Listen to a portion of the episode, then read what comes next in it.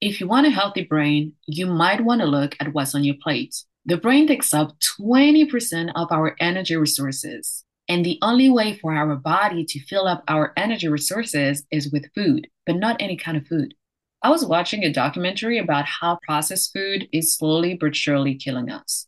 Yeah, I know it's not really jovial, but it's the reality we are facing, especially in the Western world, with all of that easy to access and practical packaged food. One segment talked about how synthesized aromas and chemical flavors negatively impact our health. There's definitely a strong link between our dietary patterns and our mental health. Nutrition matters. Instead of scaring ourselves out with the huge amount of information we can find online about nutrition, let's uncover the impact of nutrition on our mental health with a professional in this field. So for today's episode, I invited Dr. Jaz Robbins, a therapist and board certified holistic nutritionist, but also an author, professor, public speaker, and stage performer. She's the CEO of the Los Angeles based nonprofit Healing, Hope, and Love. She's an active, engaged member of several mental health and nutrition focused professional organizations. What I particularly like and enjoy about her approach is that she fully understands and highlights the critical role of the healing properties and preventing benefits of proper nutrition to cultivate holistic wellness at an individual level. I'm actually very excited to learn more about the impact of nutrition on our God given gift,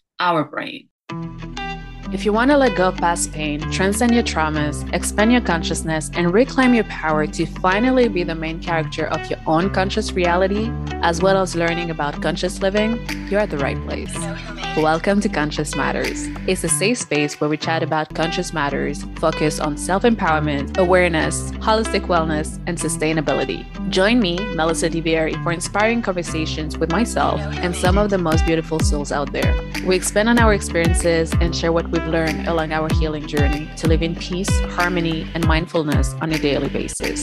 Oh, and share with loved ones. And don't forget to take five little seconds to review this podcast by just leaving a few stars and kind words. That would really help with the algorithm so we can spread the message to help more people live consciously. Get your mind, body, and soul ready for a ride in consciousness. Namaste, listeners. Hello, Dr. Jaz. Hi, how are you? I'm good. How are you? I am doing well. Thank you so much. I'm excited to be here. I'm very good. I'm very excited, to be honest, to have you on and to talk about nutrition and the impact of mental health. I'm looking forward to it. Let's dive into it right away. Yeah. There is so much information about nutrition out there, so much so that is very easy for us, not professionals, to become confused or overwhelmed paleo, keto, vegan, pescatarian, and so many other diets. But without the regular fluff of nutrition trends, could you tell us what is truly a healthy diet? Mm-hmm. Yeah, I appreciate that question. And it's a difficult question to answer because of the information that's out there. So, the information that you're speaking about, it likely works for segments of the population, perhaps for a short period of time. But when we're talking about long term health and long term nutrition, that is super dependent on your individual biology. So, in other words, what's a quote healthy diet or nutritious diet for a school age child is going to be different for someone who's a middle aged adult. That's going to be different for someone who is in their geriatric years. And it's going to be even more different for someone who is an elite athlete, for instance. So maybe you've seen The Rock or the swimmer, Michael Phelps. I haven't really seen Serena Williams talk about it, but these elite athletes oftentimes will post stories or things on social media talking about this is what I eat. And it's like, you know, massive amounts of calories. That's what their bodies need for mm-hmm. optimal health because of the way that their bodies are functioning. So it's really on each of us individually to know something about our bodies and to as best we can clear the noise so that we are attending to our specific needs. Paleo keto again, they will work for some for a short period of time. They won't work for most throughout the lifespan. What a child needs is going to be wildly different because they're still building their immune system. They are still building their prefrontal cortex and their brain function, and their metabolisms are incredibly high. They need so much. Their bones are still growing. All of those things are to be considered when we're talking about a school age child or someone that's under the age of 25, for instance. Then, when we're talking about individuals in their geriatric years, they're losing bone density. They may be losing even hair density. The skin is losing collagen. So, that diet wants to optimize different things for that stage in life and for those health challenges, situations, and to promote healthy outcomes. And then, right there in the middle, how sedentary am I? How active am I? What health challenges do I have? So, if I have diabetes, or if I have high blood pressure, or if I am battling cancer, or if I'm on the other side of any of those and I'm recovering for them, even still, my body needs something different than perhaps the individual who has no health concerns, who's living, let's say, a moderately active life. Perhaps they walk regularly, walk their pets, or something like that, versus someone who is vigorously active, even if they're not an elite athlete, but does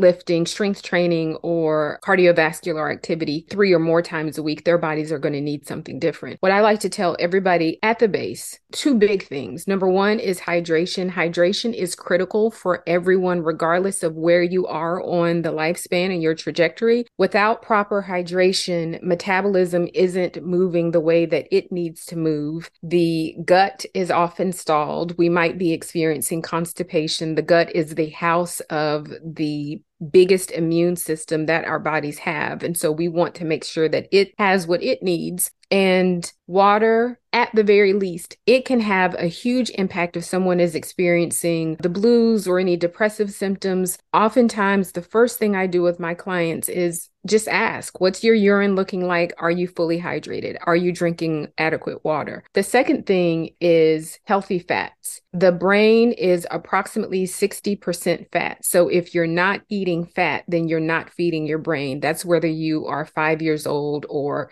65 years old. And healthy fats are, we're talking things like uh, fatty fish, salmon, trout, sardines, or Nuts. walnut. Yep, exactly. Even believe it or not, broccoli has vitamin K. Vitamin K is a precursor to the type of fat that the brain uses. So broccoli is good. Avocado is good. Coconut, coconut oil is good. If we're not getting healthy fats, then our brains don't even have a chance to function optimally. So hydration and healthy fats are like the baseline where I like to get folks to to even just get started. And then we talk about veggies and then we talk about fruits and uh, things of that nature. But the challenge is because of bio individuality, which just means that what works for me may not work for someone else. And that is completely okay. And it could be that we have the exact same lifestyle, but what we don't have is the same parents. So what we don't have is the same genes. What we don't have, if this isn't my sibling, sibling, we probably didn't grow up eating the same things that laid the baseline for what my internal cells are doing. So, by that I mean, if I grew up on hot Cheetos and no diss on hot Cheetos, don't come for me, Cheetos.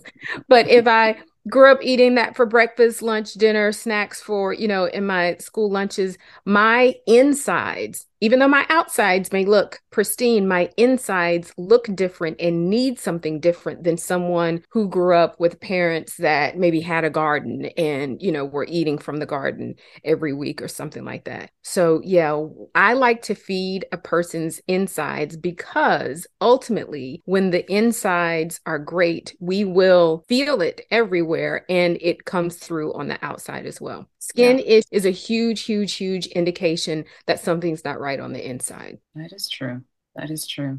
And how would you talk to people who have their palate educated with hot Cheetos and other type of things? So I don't preach diets and I don't preach abstinence. You know, moderation, moderation, moderation. And that's been said so many times before. Here's the thing if we love Oreos, Doritos, hot Cheetos, chocolate chip cookies, whatever it is, okay. allow ourselves to have that thing and moderate how much of that thing we allow ourselves to have. And so that may be one day a week at the end of my week, like, oh, I got through my week. I'm going to enjoy my blank the challenges because of the fast paced life that most individuals live they've grown accustomed to grab and go you know eating in the car. Meals used to be like a i won't go so far as to say a grand affair but a pretty big deal. You had it took time. It took time to prepare a meal to do all of the things and it was absolutely a time of community even if it's just the family within a single household. And fast forward to today you know eating in front of the television like the, the time it's so fast. It's so so fast. Even if it's happening at home it may have been something that was microwaved. It may have been something that was picked up from a restaurant on the way home. When we don't personally prepare meals for ourselves we leave ourselves open to all kinds of ingredients and or chemicals and or preservatives and or things that may be doing harm to our body. We leave ourselves open open to those things coming in. Two concepts that are important to sort of like understand what's going on with the cells in our bodies. The biggest two are oxidation and inflammation. So, oxidation, it's what happens to metal when you leave it in the rain, it rusts. So, that rust that you see on the metal due to the rain or the moisture, that's oxidation. That's the oxidative process. Oxidation happens naturally to the cells in our bodies as a result of natural metabolism. It's called oxidative stress that's happening to the cells inside our body. What it looks like on the outside, it could look like fine lines, it could look like deep wrinkles, it could look like loss of collagen. On the inside, it's having much more detrimental effect. If we do nothing else, we want to make certain that we are packing our diets with antioxidant foods because the oxidative stress is going to happen regardless. Mm. That is going to happen. So let us combat that by eating things that are antioxidant in nature. Those things, that is the rainbow of food. So the what um, I love to say to my clients is the deeper the stain, the bigger the gain. So if a food stains your clothing, stains your fingers, stains your teeth, I'm like, yes, come on, oxidation. Come on. I am feeding the cells in my body and cells in our bodies absolutely love it. So we're talking about stuff like uh, blueberries, raspberries, blackberries, carrots, turmeric. Oh goodness. Uh, mm. Uh, you know, anything that like you want to be careful because it's going to stain your clothes, those are great, great things for the cells in our bodies. And then inflammation. Inflammation is so important this takes me back to your question about what about the person who's, you know, living on hot Cheetos and such? They may not see it, but it's causing inflammation in the body. So, inflammation, if you've ever gotten a bee sting, a mosquito bite, stubbed your toe, nick, or a surface wound, and it feels warm around that spot, it may start to get a little red, it may uh, swell a little bit. That's inflammation. It's warm to the touch. That's inflammation. What's happening is the body is sending resources to that spot to start the healing process. Inside our cells, when we are living off of foods that contain things like red number 40, yellow number 67, you know, these chemicals that we can't yeah. pronounce. Those are causing scrapes, bruises, surface wounds to the cells and tissues inside our bodies the body is going to send cholesterol to those spots because cholesterol is the healing mechanism. Fast forward when someone later in life experiences uh, heart disease or stroke, or the doctor says, Oh my goodness, you have high cholesterol. Most of the time, it's due to a diet that was really inflammatory. So now later in life, there's all of this cholesterol buildup because what the cholesterol, if you've ever seen a piece of furniture or wall that's been painted over and painted over and painted over and painted over and paint, and it's like, let I mean, let's just get in there and chip this off and get back down to yeah. the wall and start fresh. So when your body is sending cholesterol to the spot, cholesterol sending it, sending it, sending it. Now this vein, this blood vessel that used to be, you know, clean and clear, it's shrinking like this because there's so much cholesterol that's been patched and patched and patched and patched for all of those spaces. So now we've got this tiny opening that should be like this that our blood is able to get through. Mm. So, what was used to save us and help us has become detrimental over the course of our lifespan. So, that is the thing. Again, we can't see it, and it's not going to be a challenge until later in life. But that's one of the big challenges or the big problems with eating a diet that's high in processed foods because the chemicals are scraping, bruising. I'm using those words just so that we can make sense of it. It's not exactly how it's happening, but it's causing inflammation in the body. The body is attempting to repair it. And in that attempt to repair it, if we don't clean up, it's just going to be like being painted over, painted over, painted over, painted over. So anti-inflammatory foods are another kinds of foods that we would want to eat. And a lot of times that's going to be leafy greens. Most of our vegetables, uh, some uh, beans and lentils are going to fit into that bucket as well. Okay. And to get a little bit more specific, because you talked a bit about fat and the importance of fat in the brain. And I have this quote from Mia Nacamulli, which is an educator on TED Ed. She said, eating foods rich in fatty acids such as omega 3 and 6, nuts, seeds, fatty fish, in other words, good fat, is essential in the creation and maintenance of the brain cells membrane. But trans and saturated fats compromise brain health. So my question here is how having a healthy eating diet can drastically change how our brain works. Because you talk extensively and beautifully about the impact of the body itself, but if we get more specific about how the brain works and the impact of the food that we eat. Mm-hmm. So the brain is like if we think of an airplane or an airport, there's air traffic control in the tower that's like telling everybody when you can go to the tarmac, when you can take off, you need to wait, right? That's controlling all of this stuff that looks a little bit chaotic there at the airport on all of these landing strips. It's being controlled by air traffic control. The brain is the air traffic control for the body. For instance,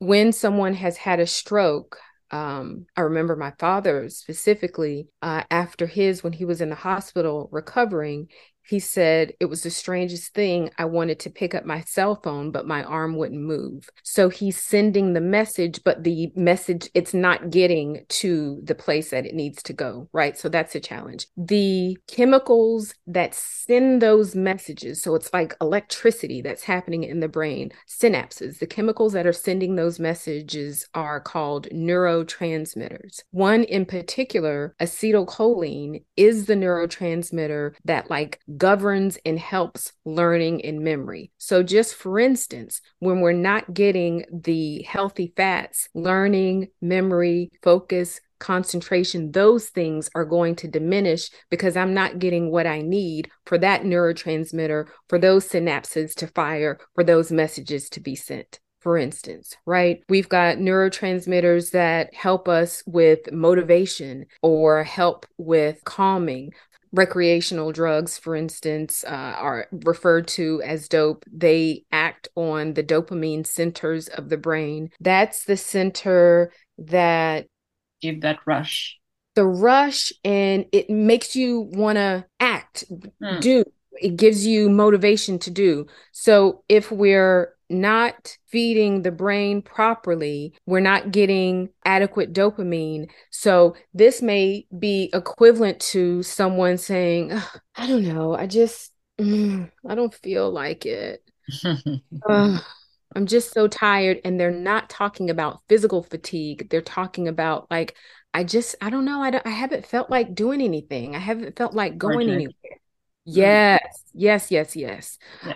Serotonin is the neurotransmitter that uh, promotes calming, that promotes relaxation. So, someone who's experiencing anxious symptoms or that feels panicky or worry, thoughts that are uh, consuming them, they may be lacking in serotonin. So, we want to then put things on their plate that are going to promote that so that they can experience those uh, calming sensations and calming, uh, calming feelings.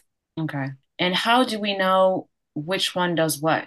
Because that's yeah. going back to the beginning when I asked the question about what is a healthy diet. And you specifically said that it depends on our genes, our palate education, where we are in our life. Are we a young child? Are we an adult? Are we later on in the years? But how do we know? I mean, me particularly, I love digging into information. I love knowing, I love everything around wellness, especially holistic wellness. So I go and dig into that information. But a lot of people are not into, into it as much as I am. And they are busy with their own life, but they still want to have a sense of health in their lives and often also in their kids if they have any how can they have that essential information? You talked about hydration, you talked about healthy fats, and also about oxidation and inflammation. But my question truly is how can we make it so practical and much more simple for people to just know, okay, that list of ingredients is gonna help me with the neurotransmitter that will increase my dopamine or my serotonin? Mm-hmm.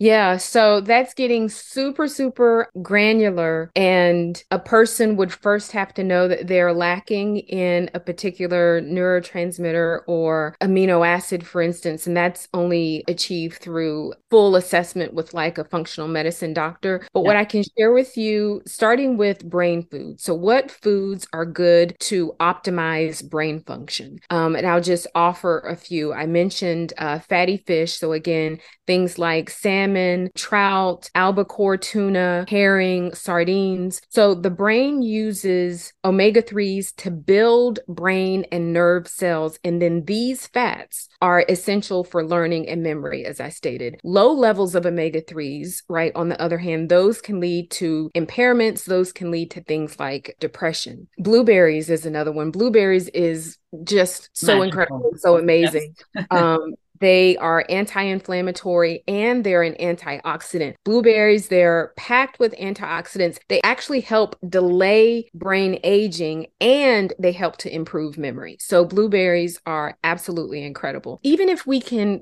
think back to when we were in grade school and being tested and all of these things, they used to say things like, or they still say things like, make sure you're hydrated, get a good night's sleep, and eat brain food or a good breakfast, right? And like, well, what's that mean? Mean? What's a good breakfast? I don't know what that means, but this is what I'm having. But now fast forward all these years later, I there's so much science that stands behind those recommendations or suggestions, even though oftentimes in K through 12 settings, they don't get much more detailed than that, but there's so much science behind it. Turmeric, I mentioned. Turmeric, so that's the orange, that's the ingredient that if uh, anyone eats Indian food, that gives it that bright orange color. It's curcumin, that's actually the active ingredient ingredient in turmeric and it boosts serotonin and dopamine, both of which help to improve mood. So, turmeric, I like to put it in uh, teas in the winter. They even have like turmeric in a tea bag that you can get. So, that's pretty good. I never thought about putting it in my tea, to be honest. So, thank yes.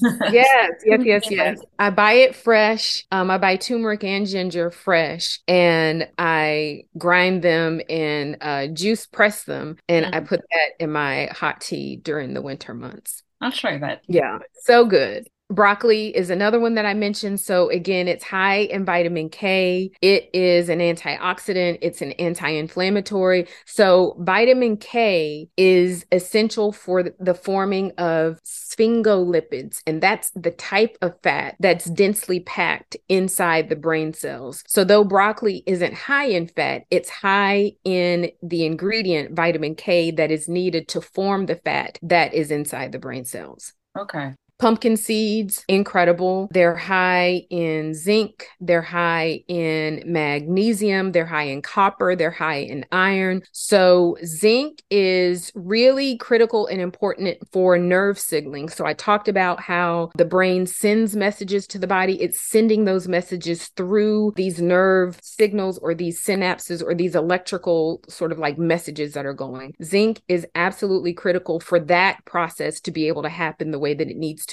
Deficiency of zinc, that's been linked to depression, it's been linked to brain disease, things like Alzheimer's, things like Parkinson's. So those the messages aren't being sent, right? Magnesium, so that's essential for learning and memory. Copper helps to control the nerve signals that are going on in the brain. And then low iron can lead to brain fog. People who menstruate may notice that during the time when they are menstruating, that time of the month, you could notice all kinds of things, right? There's hormone stuff that's going on, but also this loss of blood is equivalent to loss of iron. And that may be leading to brain fog. That may be leading to you might sharpness and clarity sometimes. Yes, yes, yes, yes. Mm. Yeah, absolutely. My following question was actually the correlation between mental decline and the lack of micronutrients like mm-hmm. B6, B12, and, and different folic acids, mm-hmm. and also the amounts of minerals that we're supposed to intake, like iron, zinc, copper, and sodium. And you actually already answered. So that's, that's wonderful. um yeah go ahead chocolate chocolate dark chocolate dark chocolate specifically so dark chocolate has um, cacao. It's got bioflavonoids. Those are going to be the things that give. Uh, remember, I talked about foods that have these deep, rich colors. So it's the bioflavonoids that give them the deep, rich colors. There's different ones for different colors. Dark chocolate has a bit of caffeine. It's also an antioxidant. So the flavonoids that are in dark chocolate, they gather in the areas of the brain that deal with learning and memory. So you can see that you know, even the brain foods that I've mentioned thus far, they oftentimes work in conjunction and concert with each other. And much like a nutritional supplement, so, you know, I've had folks that say, I took, let's say, a vitamin C on Monday, and I'm like, great, that was fantastic for those few hours on Monday. But to sustain that level of vitamin C, you have to be doing it consistently. And so, mm-hmm. any of these things that I'm mentioning, I wouldn't say without having having done a full assessment and knowing your history. This isn't a shopping list. This isn't intended to be prescriptive or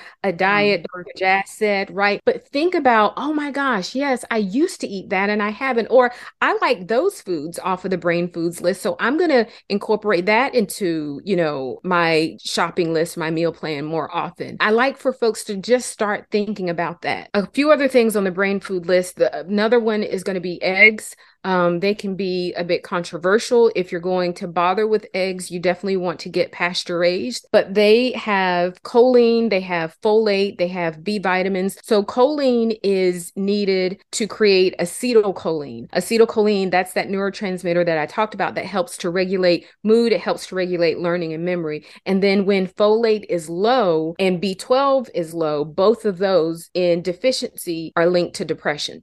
Green tea is on our list for being a brain food. It's got polyphenols, it's got antioxidants. It helps to improve alertness. So it does have natural caffeine. It helps to improve performance for anyone who is active. Um, it can help to improve memory and it can help to improve focus. Green tea is not something that I would give to someone who's under the age of 18, but for an adult, as a replacement to morning coffee, for instance, this would be a good option. It even contains L-theanine, so that's an amino acid that helps to relax and doesn't give you that like sluggish, tired feeling that yeah. you might on the opposite side of say if you took a 5-hour energy or a Red Bull or something like that. Yeah. Or even coffee. Or when, even coffee.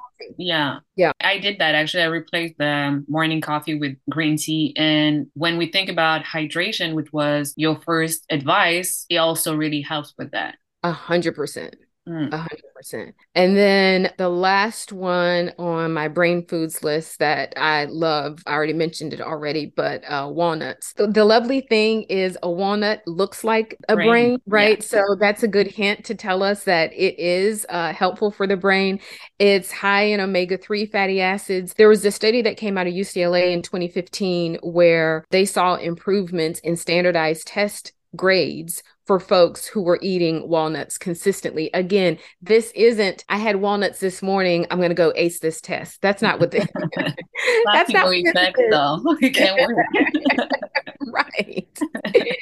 yeah. Um, so those are some of my favorite foods that are that I would consider that are considered that not that I would consider that the research tells us support healthy, good brain function. Thank you so much for this clarification. At least we have more practical information and what we can buy to do what and try to see also what works with our own body because as you mentioned and stated perfectly at the beginning, it depends on our own genetics and how we are wired inside ourselves. So mm-hmm. thank for that. Absolutely. Absolutely. So I wanted also to talk about the different type or the specific types of carbohydrates, so starch, sugar, and fiber, the ones that we eat, how can that affect our brain? Because we have a lot of information about sugar, but is there a good type of sugar? Is it a good type of carbs? Because we talked about healthy fats. So, mm-hmm. what about carbohydrates? Yes. So if we think about macronutrients, there are only three. So a food in general, though a food may have a combination, but a food in general is either categorized as a protein, a carbohydrate, or a fat. That's it. So if we're talking about protein, most of the time, most of the time, I'm going to go with, say, a traditional diet. Most of the time, when we're talking about a protein, this is animal flesh, things that people would con- generally consider consider as meat. However, what makes a protein a protein is a high concentration of amino acids.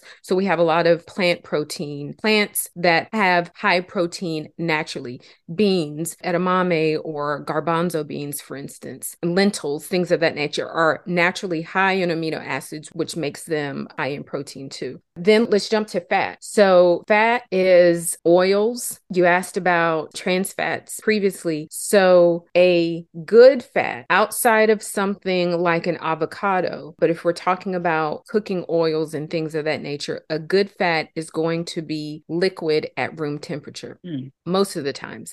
Ghee, uh, G H E E, which is natural animal fat, is uh, solid at room temperature and it's actually a healthy fat. What makes a trans fat a trans fat is they have, through a chemical process, made it liquid at room temperature so that it appears to be like a good fat. However, when it's ingested and goes into the body and activates with the rest of the chemicals inside the body, it changes back to its original form. So it trans, it's, it's changing inside. Uh-huh. So if it's not a protein and it's not a fat, then that means that it's a carb. So that is all of our fruits, that's all of our vegetables, and those are the ones that we want to be that we want to be eating. High quality, I'll say that much high quality carbohydrates are often on our calming foods list. So if anyone is experiencing an anxiety, which is an umbrella term for a lot of things, it could show up as worry thoughts. It could show up as, you know, I have to turn the light on five and six times before I'm able to such and such, or checking and rechecking to make sure that the iron is turned off or that the stove is turned off, or, you know, these rituals or these routines, or, oh my gosh, Got a mosquito bite and that may be cancerous. So uh, that's sort of like hypochondriasis. When someone is plagued with anxiety of any kind, they could benefit hugely from eating a higher fiber diet. So, fiber these are and these are carbohydrates right? And these are good good good good carbohydrates. Our body enjoys them. They offer a great deal of satiation in the gut. They make us feel full and that's a part of that calming effect. But this is going to be things like beans brown rice berries bran pears apples bananas broccoli brussels sprouts carrots artichokes almonds walnuts oats anything for the most part in that produce section is on this high fiber list. And what makes uh, one more preferred to the body than the other is how much work your body has to do to break it down. So if you've got pick your leafy green, cabbage, kale, spinach, or broccoli, whatever. I mean, just how much we have to chew to break it down. And then your body is doing even more to it to get the nutrients out of that versus a potato chip, number one, in terms of nutrient density, there isn't much in it. And all we have to do is look at the back of the bag to figure that out. So our teeth don't have to work as hard to chew a potato chip versus a carrot, for instance, right? The body doesn't have to work as hard to get what it needs to get out of it. So that potato chip is going to be in and out super, super fast, super quick versus cabbage and all of these other uh, veggies that I mentioned, yes, those sit in the gut longer, keep us feeling full longer. The body is extracting, absorbing, doing all of the things that it needs to do to get those nutrients out. It's a longer process. That's how they tend to make that that calming foods list. Okay, and can you talk about the impact or the effect these foods have on the brain? Um, well, here's the thing is they're not giving the brain anything that the brain needs. So by default, they're not feeding the brain, hmm. right? Mm-hmm. They aren't nutrient dense. So we talked about some of the things that the brain needs. That's not coming to me in Oreos. I'm not getting that from chocolate chip cookies. I'm not getting that from a chip and dip the brain isn't getting it. The brain yeah. isn't getting it. So if that is the bulk of my diet, by default, my brain isn't having the greatest chance to be successful and to really optimize and function like it needs to function because it's not getting what it needs. So as opposed to like it's damaging, it's doing lots of damage in here. Lots of damage. Lots of damage. Though that's the scrapes and the bruises left, right, and center. When we look at the ingredients and we're seeing all of those chemicals, never Never in the history of humanity would a person take a cup of red number five and eat it by the spoonful, yellow number such and such, or any of the, you wouldn't. You wouldn't. Facial flavors, yes. Yeah. Food coloring, like, no, no, no, no. That would be incredibly hazardous. We would like have to get you rushed to the hospital because that would be like poison to the body somehow because the amounts in soda and fruit drinks and punches and things of that nature are small, we believe that, oh, that's okay. That's okay. And if that is all that we're putting into our body, the body is completely inflamed completely inflamed and the brain isn't getting what it needs because it's not in the Red Bull, it's not in the cookies, it's not in the chips, it's not in the Doritos. It isn't in those things. It's empty of nutrients. Absolutely. Mm. Absolutely. So later in life, I'm not saying that this is what it leads to. It could lead to brain diseases and disorders like Alzheimer's and Parkinson's. If the brain has been void of nutrients for all of those years for do you not understand what I'm saying that extended uh, period of time we think that is nothing because it's small amounts right now and from the outside perspective my body is not that terrible and I look kind of healthy in a way air mm. quote of course but throughout time, things accumulate in the body, especially in the brain, in the heart, and that's the diseases that you mentioned, like Parkinson and other kind of brain injury, eh, brain diseases. I was about mm-hmm. to say injuries, but I guess injuries in a way. Yeah. Yeah. Exactly. Exactly. yeah. yeah. And you mentioned the food that makes us feel good. And I wanted to talk to you about food and emotions because mm-hmm. food is often used as a maladaptive coping mechanism or at least pattern to deal with mental health issues such as anxiety, like you mentioned as well, and depression because of that feeling of safety that food or comfort food can mm-hmm. provide. Mm-hmm. And we even have these expressions eating your feelings or not eating because of your feelings. So it's also something that I experienced myself in the past, like having that sense of control or power over the type of food or the amount of food that you ingest. Usually synonym of eating disorders or just having like a restrictive diet for X and Y reason. So that to me, I believe, tell me if I'm wrong, it also triggers feelings of anxiety when you using your food for something else. I mean, food is supposed to just give you the necessary nutrients for your brain and the rest of your body to function healthily. But when we start using food for different things to have some sense of control or because we feel like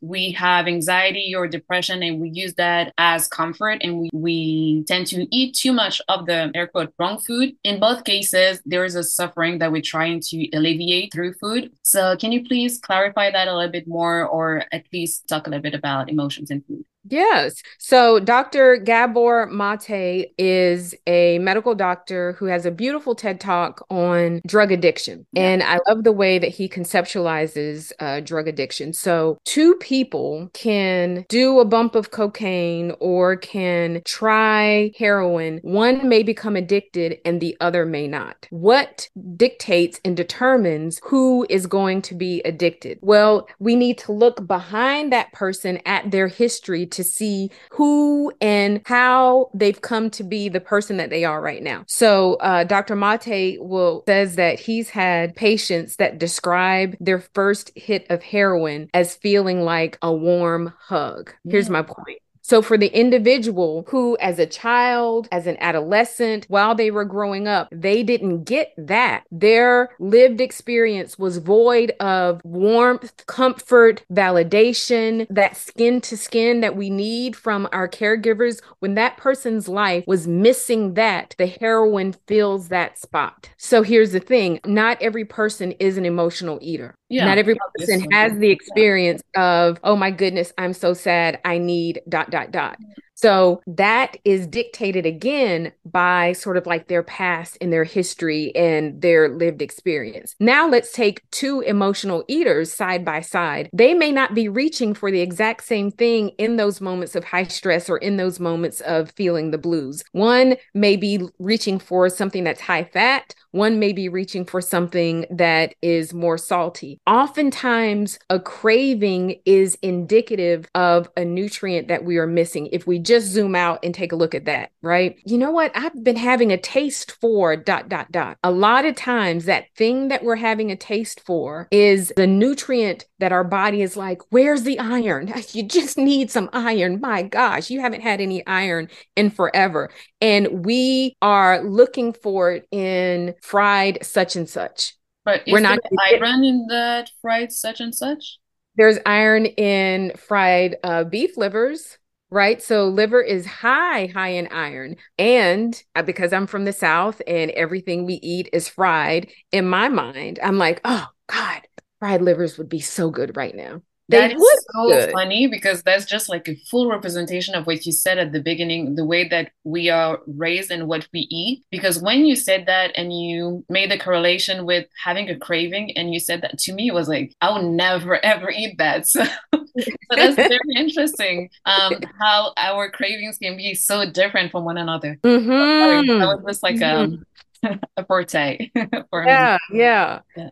So now looking at the folks who are um, caught in that emotional eating cycle. So you asked a question about whether it's anxiety provoking. Anytime we get micro focused on what we're putting into our body, it can be anxiety provoking, whether that is I'm going to cut out XYZ, or I'm only going to eat, or I'm intermittent fasting, or I'm dot, dot, dot, or I can only have. That's the control piece that you were talking about. And absolutely, that can build anxiety and it interrupts our opportunity to have healthy relationships with the things that we put into our bodies. It becomes punitive. Oh, you know what? Shame on me. I didn't have this, or I didn't do that. So I can't have. Right. And that isn't even healthy and helpful helpful long term.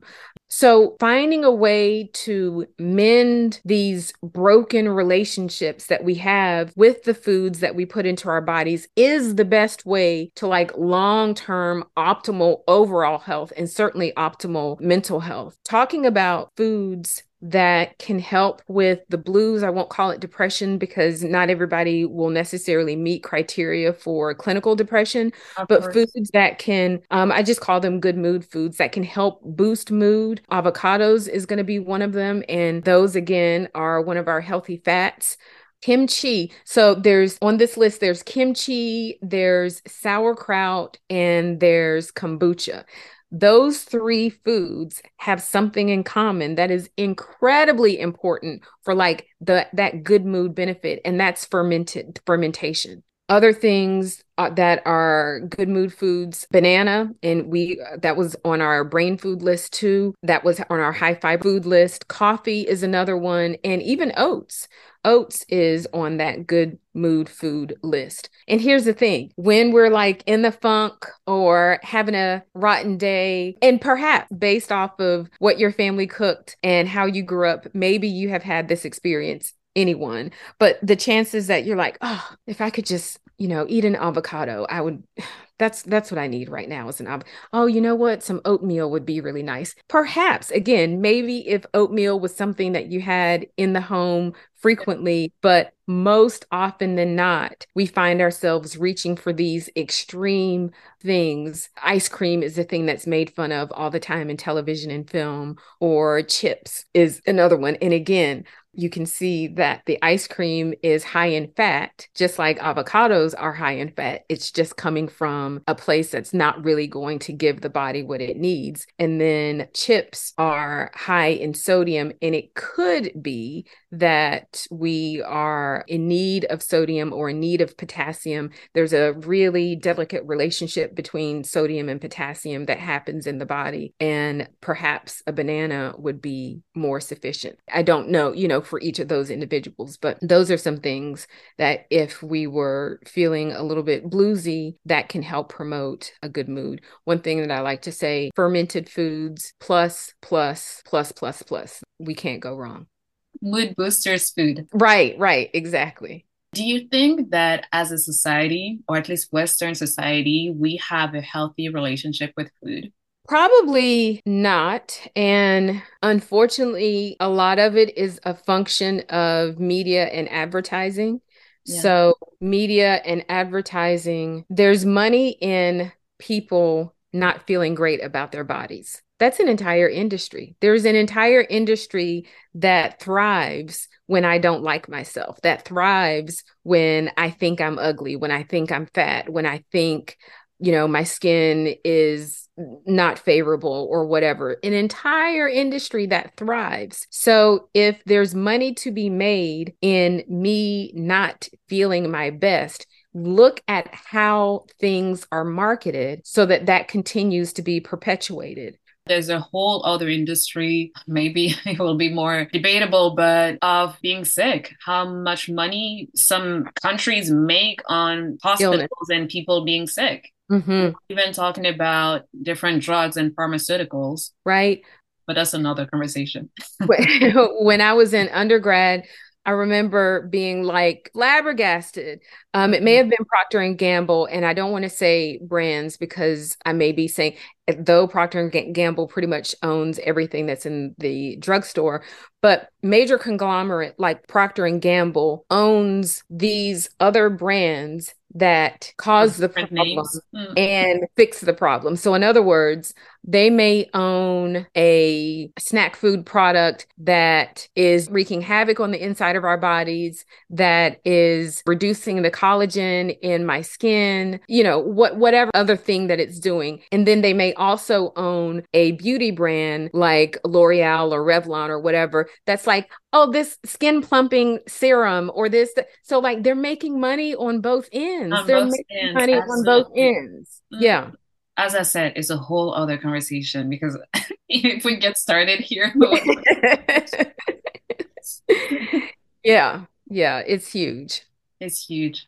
And we were talking about the serotonin neurotransmitter before in the brain, the one that plays a key role in body functions such as mood and sleep, among mm-hmm. many other, but is also created at 90% in the gastrointestinal tract. And can mm-hmm. we talk about the gut as the second brain? You mentioned the gut twice, and every time mm-hmm. I wanted to jump on that subject, but I think we have to have that one specific question about the gut as the second brain. Mm-hmm. So, functioning in the brain is uh, what's called the central nervous system, and then functioning in the gut is what's called the enteric nervous system. So, the gut, and when I say gut, I'm speaking specifically small intestine, large intestine. However, the digestive system starts in the mouth, esophagus, stomach, small intestine, large intestine, and ultimately anus. In the gut, it is the home to millions, trillions of bacteria. And these are obviously microscopic, but if you were to put in a bowl all of the bacteria that reside in the gut, it would weigh three pounds. That is massive. Yes. Massive, massive, massive. Mm. Those bacteria that live in our gut on purpose keep us healthy. When everything is balanced, they keep us healthy. So, in other words, they're fighting off pathogens that red number 40 and that yellow, it is putting it aside. And like those things are working hard all the time. When our gut bacteria are imbalanced, we can't be our healthiest because that is the immune system. That's it. That is the thing that keeps us standing, uh, not literally standing up straight, but functioning as our best selves. Okay. If I'm having challenges with weight loss or weight management, do I have an imbalance in the bacteria of my gut? If I'm having challenges with brain fog or with, oh, I just keep getting sore throats or I just keep getting uh, yeast infections, I just keep getting bladder infections, what's going on in the gut, right? It is a great place to start. The challenge with even figuring out what's happening in your gut is the testing that needs to be done can be quite costly because it's not covered for folks who have uh, medical Insurance. and yeah, insurance and so forth, it's not covered because it's seen as preventive. So these would be out of pocket tests that can be more on the expensive end. But this is where we eat things like probiotics and prebiotics. Simply put, we want to eat those fermented foods. We want to eat those fermented foods because this is a way to ingest right here on the fork, right here on the spoon, healthy bacteria that are going to go to the place where we need them to go to to replenish and get back in balance. Yeah. yeah. I love how, I mean, the brain to me is magical, but when you learn about the gut as well and how it influences every single part of your own body, it's Mhm. pretty amazing. Like the the way our body is made is truly magical. It's incredible. It's incredible. Do you have simple daily habits that you do to be and act more consciously in life? For me, I start my day in intentionally with a thing. So I start my day with holiday music 365 days a year. I For love me, that. I end my day by watching a comedy on whatever streaming service, probably something that I've seen a hundred times. I love Bojack Horseman. I love 30 Rock. I love Family Guy. I love American Dad. And when I like laugh out loud, I'm like, yep, now I can go to bed. That's how I start my day. medicine. my day. Yeah. Yeah. So then when the big things happen, I don't feel it as much because I am always dumping into my going to take away from you, whether you like it or not. And let us know about the services you offer and where can we find you online? Absolutely. So I offer training and coaching for individuals and corporations. My company is called The Active Experience, and that is activeexperience.com. I can be found online, Instagram, Dr. Dr. dot J A Z R O B B I N S. So Dr. Dot Jaz Robbins on Instagram. And yeah, I love chatting with people, answering questions, or facilitating trainings for individuals, organizations, or corporations. Thank you so much, Dr. Jaz, for all of the knowledge that you shared with us, the practicality as well. Thank you. Thank you so much for having me. I appreciate it. it was a pleasure. I enjoyed it. Thank you to have taken the time to listen to me talking about conscious living. Conscious Matters is a self produced podcast. If you enjoyed this episode, please share, leave a review, and or donate. Your support will help to keep on raising the collective consciousness together. Take care and talk to you soon.